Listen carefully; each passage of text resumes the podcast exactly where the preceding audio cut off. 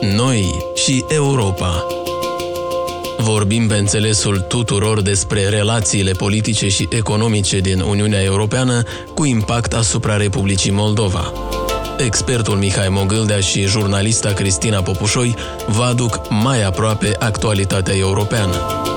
Noi și Europa, rubrică realizată în colaborare cu Institutul pentru Politici și Reforme Europene. Salutare, dragi ascultători! Așa cum v-am obișnuit, în fiecare săptămână vă așteptăm la podcastul Noi și Europa pentru a discuta despre subiecte de referință la nivelul Republicii Moldova și Uniunii Europene. În ultimele săptămâni, atenția publică a fost direcționată către consecințele crizei epidemiologice cauzate de către noul coronavirus.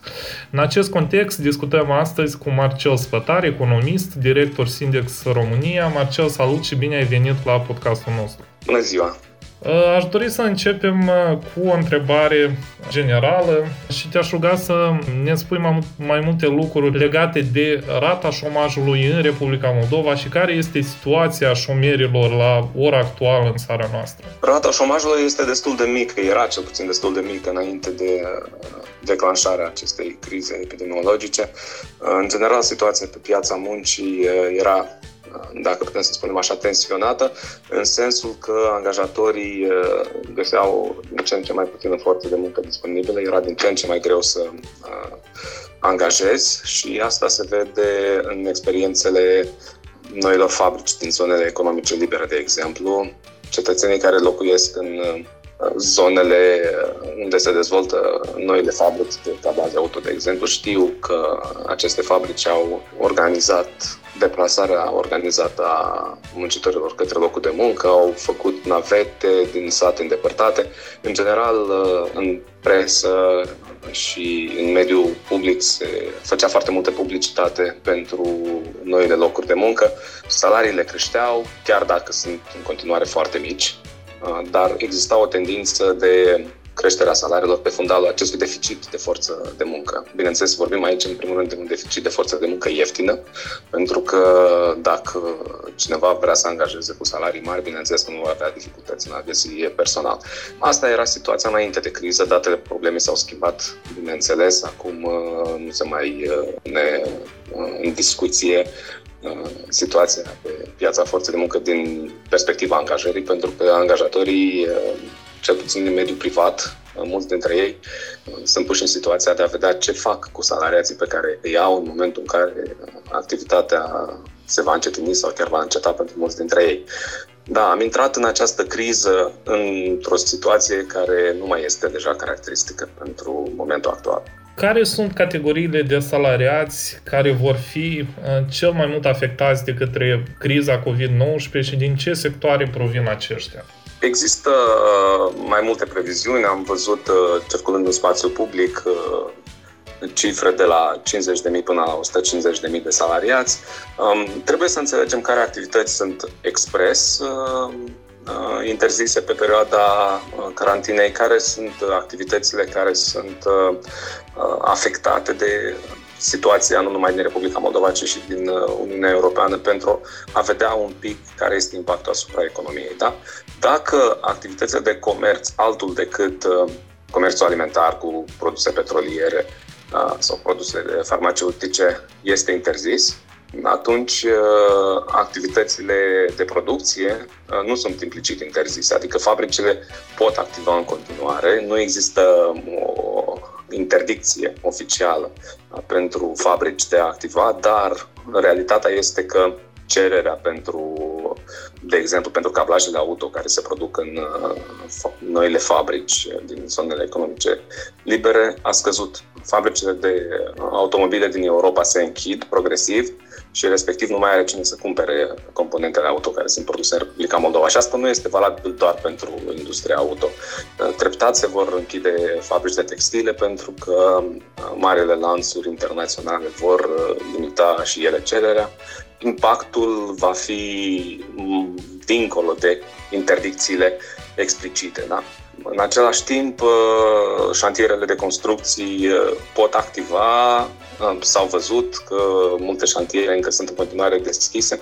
Ele nu sunt interzise expres, dacă am înțeles bine uh, dispozițiile Comisiei pentru Situații de Urgență, dar uh, și șantierele de construcții cu siguranță treptat se vor închide.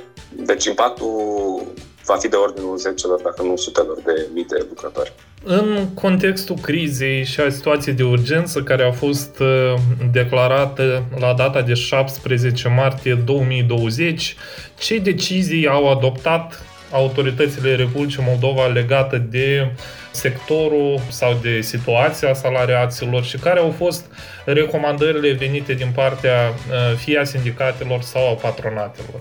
Pe 17 martie, atunci când s-a introdus uh, starea de urgență, Parlamentul Republicii Moldova uh, implicit în acea, în acea decizie s-a referit la lucrători. Da? În textul hotărârii se interzicea în mod expres demisia lucrătorilor, cu excepția cazurilor prevăzute de acte normative, zicea acea prevedere, dar trebuie să fim atenți la text. Acea hotărâre interzicea doar demisia lucrătorilor, nu și concedierea acestora. Ori există o diferență între demisie și concediere. Demisia este atunci când lucrătorul pleacă de, din inițiativă proprie, de bunăvoie, și con- concedierea este atunci când lucrătorul este dat afară de angajator. Da? Demisia era interzisă, probabil, rămâne doar să interpretăm, pentru a apăra sistemul medical, adică este practic interzisă demisia lucrătorilor medicali, iar concedierile, bineînțeles că nu erau interzise de acea prevedere. Nici mai departe, dispozițiile Comisiei pentru Situații Excepționale nu au uh, interzis concedierile, așa cum s-a întâmplat în alte state. De exemplu, în România, pe perioada situației de urgență, sunt interzise concedierile colective. În Republica Moldova, nu numai că nu s-au interzis concedierile, din potrivă, a patra dispoziție a Comisiei pentru Situații uh, Excepționale din 24 uh, martie chiar a stipulat expres că pe perioada stării de urgență se inactivează un șir de prevederi din codul muncii care țineau de eliberarea din funcție, care puneau niște limite la eliberarea din funcție, niște condiționalități. Adică, practic, din, din 24 martie, angajatorilor li s-a spus descurcați-vă cum puteți, dați oamenii afară dacă credeți că puteți, dacă credeți că trebuie să dați oamenii afară, stabiliți uh, concedii uh, de odihnă neplătite pe cont propriu și așa mai departe. Deci, practic, s-a dat undă verde la orice hotărâre a angajatorilor. Și aici este foarte important, nu vorbim doar despre uh, închiderea activităților, vorbim și despre încetinirea activităților. Da? O fabrică care rulează la, uh, de exemplu, 30% din capacitate, trebuie să facă ceva cu 70% din personal. Faptul că unele fabrici sau unele întreprinderi în continuare sunt deschise nu înseamnă că toată lumea are de lucru, pentru că scade foarte, va scădea foarte mult cererea și asta se vede deja și respectiv o parte din salariații acelor unități sunt afectați chiar dacă unitățile în continuare activează. Și aici putem vorbi de mai multe uh, forme sub care angajatorii pot uh, gestiona situația. Da? Conform cadrului legal din Republica Moldova, angajatorii pot pentru unele unități declara șomajul tehnic. Da? Dar șomajul tehnic, conform legislației Republicii Moldova, trebuie să fie acoperit, costul acestuia trebuie să fie acoperit uh, exclusiv de angajator practic șomajul este doar în teorie numit șomaj, pentru că nu există nicio susținere din partea fondurilor de șomaj. Dar angajatorii pe perioada de șomaj tehnic trebuie să acopere costurile acelui șomaj tehnic și asta, bineînțeles, că e o problemă serioasă atât pentru salariați, pentru că ei pierd din venituri, cât și pentru angajatori, pentru că ei trebuie să plătească niște indemnizații pe o perioadă de inactivitate. Da? Mai există încă o situație prevăzută de uh, Codul Muncii, staționarea activității este practic imposibilitatea temporară continuării activității de producție și în această perioadă angajatorii trebuie să plătească două treimi din salariul de bază al salariatului. Practic avem două cazuri prevăzute de uh, Codul Muncii, șomajul tehnic și staționarea activității, care în esență sunt același lucru, doar că în cazul șomajului tehnic, angajatorii trebuie să asigure cel puțin 50% din salariul de bază, iar pe perioada staționării două treimi din salariul de bază. Deci diferența dintre aceste două cazuri este acel prag minim uh, al indemnizației care trebuie plătit de angajator. Și, într- și într-un caz și în altul, angajatorii trebuie să suporte costurile De aceea, angajatorii preferă să trimită oamenii pur și simplu în concedii de odihnă. Oamenii oricum trebuie să-și consume, consume concediile de odihnă, de aceea dacă angajatorii îi trimit pe oameni în concedii de odihnă plătite, oamenii își păstrează veniturile, dar mai târziu, când vor avea nevoie, într-adevăr, de uh, concedii de odihnă, vara sau iarna, nu vor putea beneficia de acestea și în momentul în care se epuizează zilele disponibile de concedii de odihnă, atunci angajatorii îi trimit pe lucrători în concedii neplătite, în concedii pe cont propriu. Da, e o altă soluție posibilă conform uh, legii din Republica Moldova. Practic, oamenii stau acasă fără niciun venit. Și asta este foarte grav, foarte periculos, nu numai pentru familii, pentru că știți foarte bine, în Republica Moldova salariile sunt foarte mici și veniturile salariaților nu le permit acestora să uh, acopere cu ușurință toate cheltuielile și să mai facă și economii din care să traverseze perioade dificile. Și m-ați întrebat care a fost reacția uh, sindicatelor în această situație, în acest context. Sindicatele au avut o declarație, bine zis, o listă de recomandări pe care le-au publicat și noi le interpretăm ca fel de concesie făcută de sindicate în această perioadă pentru păstrarea locurilor de muncă. Deci, practic, sindicatele au fost de acord cu toate măsurile pe care le-am enumerat uh, mai sus. Au mai prevăzut și, bineînțeles, au chemat angajatorii să analizeze posibilitatea organizării telemuncii, adică muncii la domiciliu. Bineînțeles, asta se poate face în sectoare precum IT sau uh, consultanță, dar nu poți să faci muncă la domiciliu în sectorul de textile, de exemplu, că nu să lucreze Uh, cusătorese de acasă să coase produse pentru marile branduri internaționale, vă dați seama. Uh, și nici cablajele nu se pot organiza de acasă. Respectiv, uh, flexibilitatea în acest sens este redusă în unele sectoare. Sindicatele, de asemenea, au fost de acord, și asta ni s-a părut chiar surprinzător, au fost de acord cu concediile neplătite.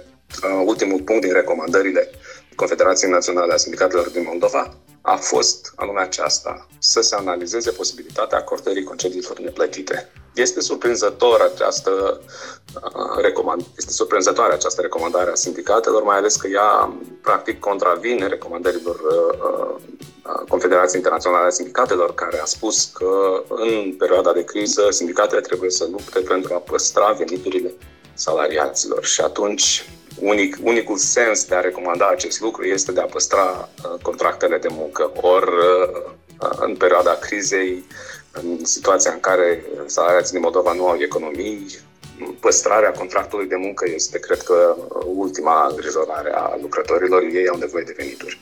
Tu ai publicat recent uh, o analiză pe sic.md împreună cu Stas Madan în care propuneați sau discutați necesitatea unui nou mecanism de protecție a salariaților.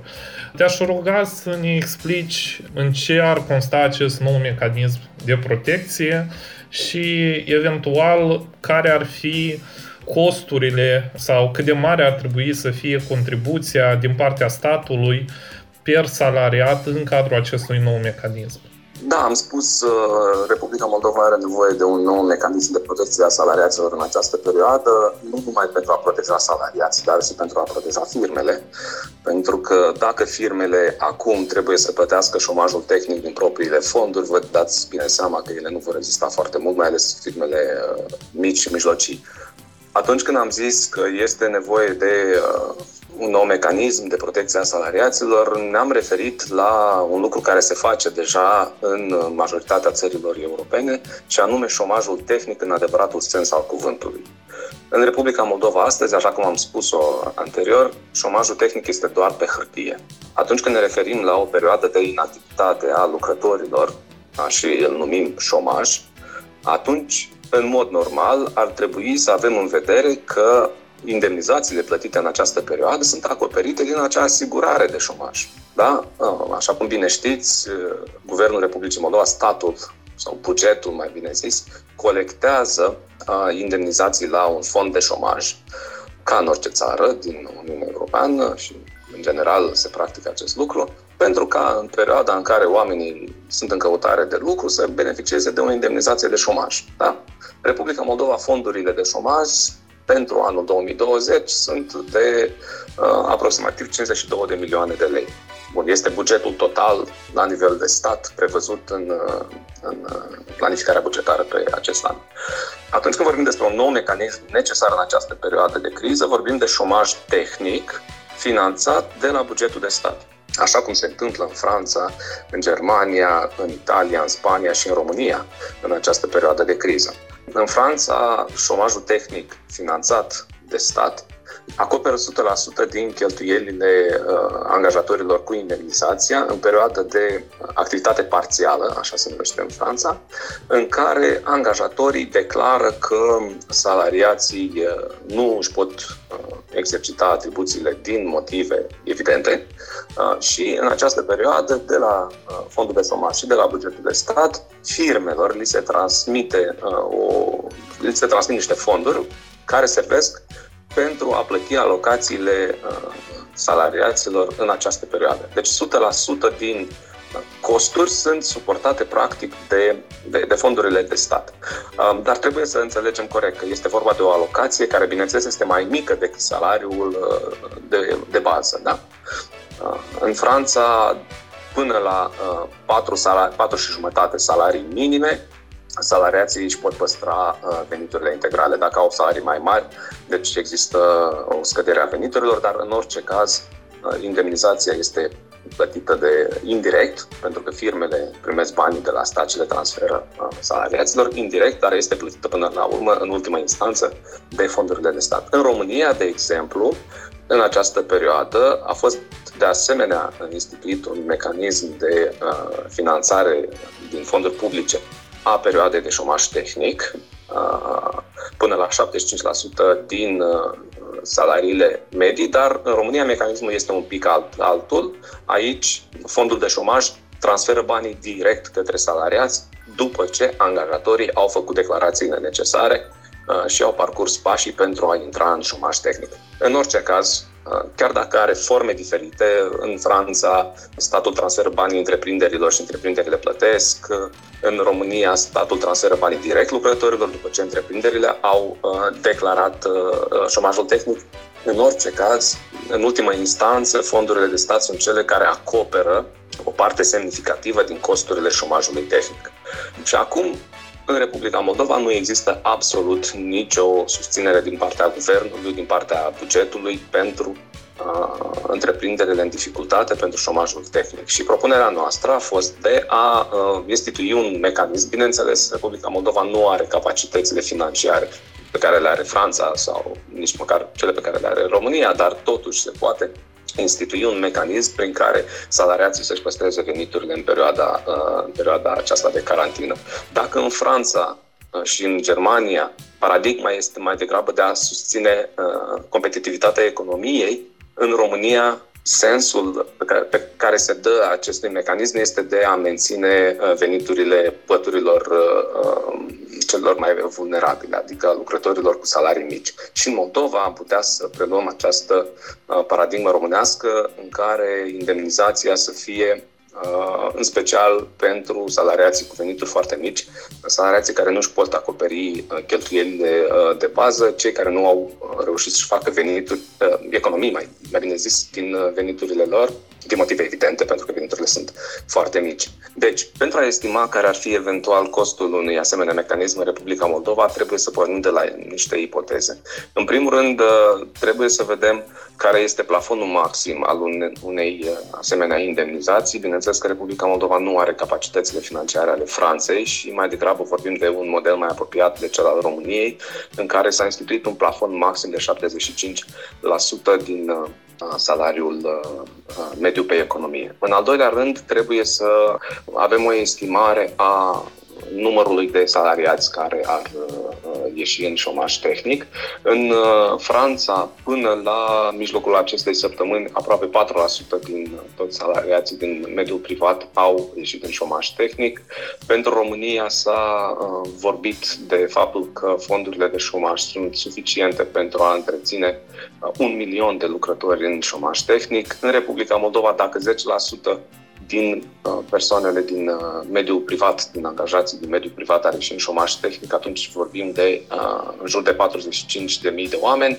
Deci sunt mai multe, uh, sunt mai multe date ale problemei care trebuie uh, avute în, în vedere pentru a face o estimare și, în al treilea rând, bineînțeles, este gradul de susținere a statului pentru această, pentru această indemnizație. Dacă în Franța și în România statul acoperă 100% din indemnizație, în Republica Moldova se pot negocia soluții în care statul să financeze o parte din indemnizație și firmele să negocieze, să acopere o altă parte din indemnizație. Adică modele sunt mai multe și există o anumită flexibilitate în acest sens, adică adică se poate discuta uh, cum anume implementezi un, uh, un asemenea mecanism și atunci uh, îți poți seta niște bugete. Da? Dacă ar fi să estimăm uh, într-un scenariu în care Guvernul Republicii Moldova ar uh, institui șomajul tehnic cu finanțare de la stat pentru 10% din uh, salariații din mediul privat pentru o perioadă de 3 luni de zile, iar și perioada este uh, o dată necunoscută a problemei, cât timp practic va continua această perioadă de carantină. Deci, revin, dacă 10% din salariați pe perioada de 3, de uh, 3 luni de zile ar uh, încasa șomajul tehnic la valoarea salariului lor mediu pe economie, atunci uh, putem vorbi de uh, până la un miliard de lei uh, cost total pe toată perioada. În jur de uh, 350-360 de milioane de lei pe lună.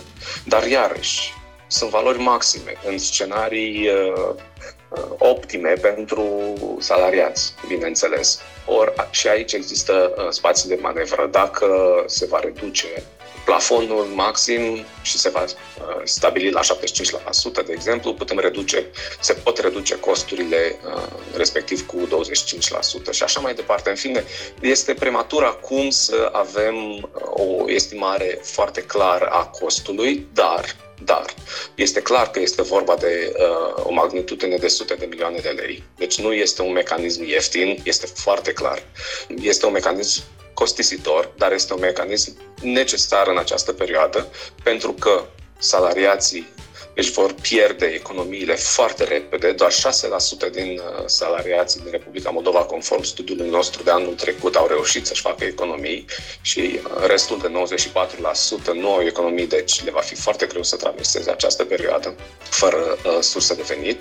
Și angajatorii care acum își vor da oamenii afară odată cu reluarea activității, uh, vor fi într-o situație dificilă în a găsi oameni la salariile mici pe care le oferă majoritatea dintre ei. Și, în general, uh, lipsa veniturilor ar putea afecta și puterea de cumpărare pe piață și scăderea cererii cu impact asupra firmelor care încă mai activează, inclusiv în sectoarele agroalimentare uh, sau farmaceutice. Este o problemă nu doar economică, este și o problemă socială care poate fi rezolvată prin măsurile de șomaș tehnic. O ultimă întrebare pe care aș vrea să ți-o dau este legată mai degrabă de salariații, de muncitorii care se întorc sau s-au întors în ultima lună de peste hotare, atât în Republica Moldova cât și în România. Am avut grupuri destul de mari de eh, persoane care s-au întors înapoi în țară în contextul dat, ce vulnerabilități legate de situația socială și economică a acestor persoane a scos la iveală această criză legată de COVID-19 și uh, cum, cum, cum am putea noi să rezolvăm sau să ajutăm conaționalii noștri aflați în afara țării să, să, să-și reglementeze problemele cu care se confruntă în țările uh, lor rezidente. Um, este adevărat, uh, în această perioadă foarte mulți moldoveni, uh, mai ales din Italia, au căutat să se întoarcă înapoi în țară. Trebuie să înțelegem că acești conaționali care au lucrat în Italia, ei au fost, de fapt, una dintre forțele motrice, unul dintre motoarele economiei Republicii Moldova în ultimii 10 ani sau chiar 20 de ani de zile. Da? Republic, economia Republicii Moldova se ține într-o foarte mare măsură pe remitențele trimise de uh, acești conaționali. Însă uh, aceste remitențe ele susțin doar consumul din Republica Moldova în cea mai mare parte, bineînțeles, și statul beneficiază de pe urma încasării TVA-ului, deci fondurile uh, de stat se suplimentează se suplimentau până acum, dacă doriți, din, uh, indirect din remitențe. Însă, acești conaționali, nefiind angajați în Republica Moldova, ei nu contribuiau la bugetele de asigurări sociale și este o dificultate în a integra în fondurile de șomaj, în a integra în protecția socială care există în Moldova. E o problemă suplimentară cu care se confruntă Republica Moldova în acest moment, nu, nu doar din perspectivă epidemiologică, bineînțeles că mulți dintre acești uh, cetățeni pot fi infectați cu virusul și îl pot aduce și de asta trebuie să stea în carantină, dar va fi o problemă și integrarea lor ulterioară pe piața forței de muncă, odată uh, depășită, depășită criza. Rămâne de văzut dacă acești uh, oameni se vor reîntoarce în Italia, acolo unde mulți dintre ei lucrau ca și îngrijitori de pătrâni sau erau angajați de familii, respectiv cadrul lor legal nu era foarte reglementat și ei nu beneficiau, mulți dintre ei nu beneficiau de uh, asigurările sociale din Italia. Uh, acum, dacă până la criza uh, COVID-19 puteam vorbi de un deficit de forță de muncă pe uh, piața muncii, după ce foarte mulți oameni vor fi dați afară, după ce au mai venit și acești uh, lucrători migranți înapoi în Republica Moldova, s-ar putea să avem un excedent de, de oameni fără locuri de muncă, cel puțin pentru o perioadă de timp, ceea ce va menține salariile foarte mici, nu va mai exista acea presiune de creștere a salariilor care era vizibilă în ultimii doi ani și respectiv angajatorii nu vor fi obligați să dea creșteri salariale în perioada de după criză. Știu că e un pic contradictoriu față de ce spuneam mai devreme că angajatorii, dacă își dau oamenii acum afară, mai târziu vor avea uh, dificultăți în uh, a găsi uh, personal. Mă refeream mai degrabă la competențe atunci când spuneam că vor avea dificultăți de a găsi personal, pentru că dacă acum angajatorii își dau oamenii afară pe cei calificați pe care îi au, atunci când vor reangaja oameni, bineînțeles că vor, uh, vor reangaja uh, oameni fără, fără competențele, fără experiența uh, pe care o aveau cei pe care i-au dat afară acum. Deci, perioada aceasta trebuie traversată cu minim pierderi pentru cetățeni, bineînțeles, și pentru firme. Și aici aș vrea să mai fac un comentariu foarte important, cred eu, atunci când vorbim de măsurile de șomaj tehnic, care sunt foarte costisitoare, într-adevăr. Noi nu afirmăm că prioritatea ar trebui să fie măsurile de șomaj tehnic, uh, finanțare de la stat. Prioritatea numărul unu acum este, într-adevăr, mărirea capacității sistemului medical și uh, asta presupune multe lucruri. Procurare de echipament, procurare de filtre de protecție și tot ce este necesar pentru sistemul medical, inclusiv suplimentarea remunerării personalului uh, medical care este expus la riscuri acum. Deci aceasta trebuie să fie prioritatea numărul unu, dar ea nu trebuie să fie unica prioritate a guvernului. Pentru că pe lângă o criză medicală ne putem trezi și, uh, din păcate, cam într-acolo ne îndreptăm și cu o criză socială, criză social-economică, uh, pentru că salariații care astăzi uh, nu mor de uh, coronavirus ar putea să moară mâine de foame și asta chiar în sensul direct a cuvântului. Marcel, mersi tare mult pentru discuție. Am încheiat pe o notă mai pesimistă, dar sperăm că în următoarele luni autoritățile vor găsi soluțiile necesare pentru salariați, astfel încât situația să fie una mai bună. Dacă îmi permiți, da. aici aș vrea să intervin. Ai simțit într-adevăr pesimism în uh, vocea mea. Eu mai degrabă um, sunt întristat uh, decât pesimist pentru ceea ce se întâmplă în Republica Moldova și uh, nu doar în Republica Moldova, și pe fundalul acestei crize sanitare și pe fundalul crizei economice care se anunță. Dar vreau aici să punctez un un lucru care mi se pare foarte important. Guvernul Republicii Moldova este puțin probabil să vină singur cu inițiativa instituirii unui asemenea mecanism de uh, fonduri pentru șomajul tehnic care este la prima vedere complex, costisitor, dificil de implementat. De aceea este foarte necesar ca partenerii sociali, adică sindicatele și patronatele, să aibă o poziție comună și să vină cu o declarație comună în care să ceară un asemenea mecanism de la guvern. Pentru că, încă o dată, un asemenea mecanism este util nu doar salariaților și nu este doar un mecanism de protecție a salariaților, ci este și un mecanism de protecție a firmelor, de protecție a competențelor din acele firme și a, a menținerii posibilității de reluare a activității după perioada de criză. Deci, patronatele, împreună cu sindicatele, împreună cu uh, asociațiile de business, trebuie să aibă o poziție comună în acest sens și să solicite în mod deschis și foarte activ de la guvern implementarea unei măsuri urgente pentru susținerea mediului de afaceri și a salariaților, pentru șomajul tehnic.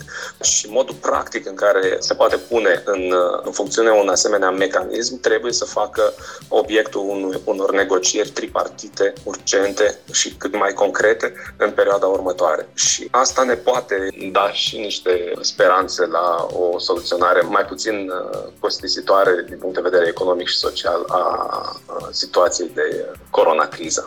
Îți mulțumesc încă o dată și aș vrea să continuăm eventual această discuție peste câteva săptămâni când, să sperăm, vor fi adoptate niște măsuri pentru protecția salariaților din țara noastră. Dragi ascultători, aici se încheie episodul de astăzi al podcastului Noi și Europa. Noi ne reauzim săptămâna viitoare cu alte discuții despre criza epidemiologică din Republica Moldova și alte țări, care este la ora actuală cel mai discutat subiect. Noi și Europa Vorbim pe înțelesul tuturor despre relațiile politice și economice din Uniunea Europeană cu impact asupra Republicii Moldova. Expertul Mihai Mogâldea și jurnalista Cristina Popușoi vă aduc mai aproape actualitatea europeană. Noi și Europa, rubrică realizată în colaborare cu Institutul pentru Politici și Reforme Europene.